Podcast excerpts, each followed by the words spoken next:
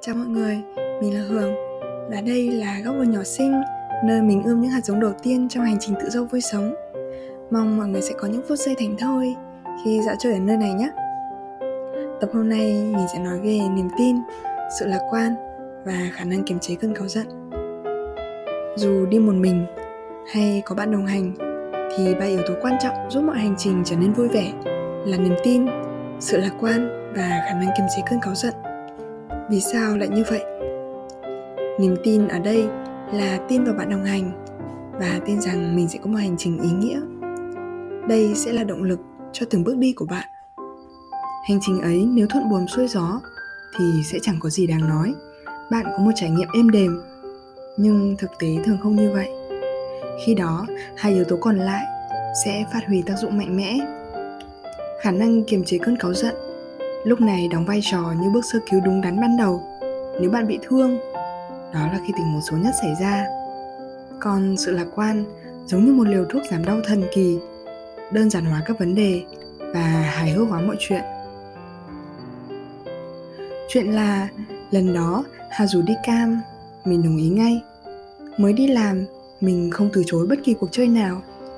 Phương châm sống của mình khi đó là đi tới nhiều nơi nhất có thể để nhìn thấy những thứ mình chưa bao giờ được nhìn, nếm những đặc sản chưa bao giờ được ăn và trải nghiệm những thứ chưa bao giờ được làm. Mình hào hứng với cả thế giới này. Dù đi chơi gần hay xa, đi bộ hay máy bay, mình cũng không bao giờ từ chối.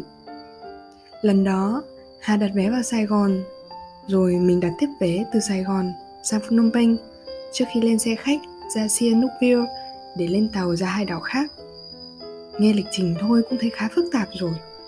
Trong chuyến đi ấy, lần đầu tiên mình nhìn thấy đường phố sài gòn ở những góc rất bình thường mà trên tivi không hay chiếu. Lần đầu được tới cửa khẩu mộc bài để hiểu thế nào là cảm giác thiêng liêng khi bước chân qua đường biên giới. Đó cũng là nơi để lại con dấu đầu tiên trên cuốn hộ chiếu của mình, khởi đầu cho nhiều chuyến đi thật đẹp sau này. Hôm khởi hành, bọn mình bị trễ hơn 3 tiếng ở nội bài. Kế hoạch ban đầu là nhận phòng vào chập tối ở Sài Gòn.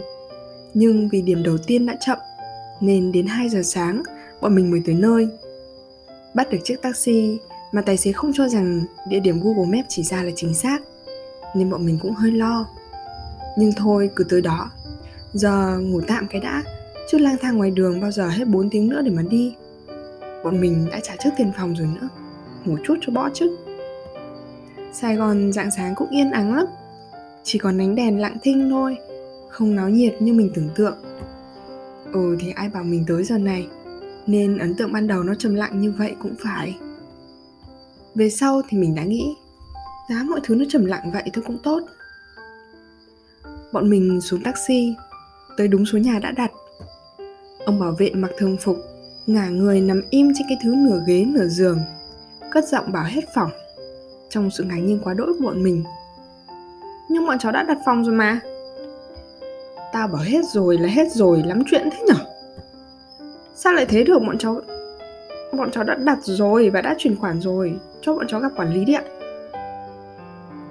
Ông ấy miễn cưỡng nâng cái cửa xếp lên, Cho bọn mình kéo vali vào sảnh. Chị Lệ Tân mắt nhắm mắt mở tiếp chuyện. Vẫn là nội dung cũ, hết phòng. Bọn mình khá là bực Vì đã đặt qua một ứng dụng uy tín Và được xác nhận rõ ràng không chấp nhận sự thật, bọn mình yêu cầu nói chuyện với chủ và nhận được câu trả lời là chủ đã quên không báo đặt phòng tới nhân viên. Bọn mình lại tới quá muộn nên nhân viên đã cho thuê hết rồi. Giờ thì còn làm gì được nữa. Nhờ họ tìm phòng khác cũng không được. Chẳng lẽ lại bắt khách dậy? Ai mà dám. Thế là hai đứa lại lách thách kéo vali đi dọc đường Những mong tìm được một nơi ngả lưng tạm trước khi trời sáng lúc này, mình cũng chỉ thấy cơ thể uể oải. Chứ về mặt tinh thần lại thấy may, vì cạnh mình còn có hà. Mình không bơ vơ một mình, mà bơ vơ những hai mình. Khi hỏi hai nhà tiếp theo đều hết phòng, sự lạc quan của bọn mình bắt đầu có dấu hiệu hạ nhiệt. Hai đứa bảo, không sao, cứ tìm là sẽ có. Và đúng là có thật, giá phòng lại rẻ nữa.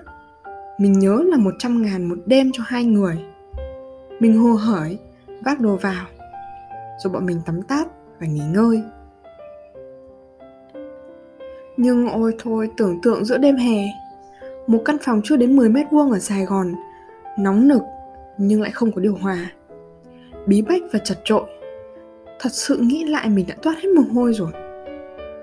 Nhưng đã 3 giờ rồi, đi tìm phòng khác cũng mà tới sáng luôn. Nên bọn mình đành tranh thủ tắm mát rồi đi nằm. Phòng chỉ có cái quạt nhỏ, quạt thì nóng mà không quạt thì cũng nóng. Nhưng bọn mình vẫn ngủ say sưa. Say đến mức quá cả giờ say chạy. Khi hai đứa mở mắt ra thì đã hơn 6 giờ. Sao không ai nghe thấy tiếng báo thức nhỉ? Sao báo thức không kêu?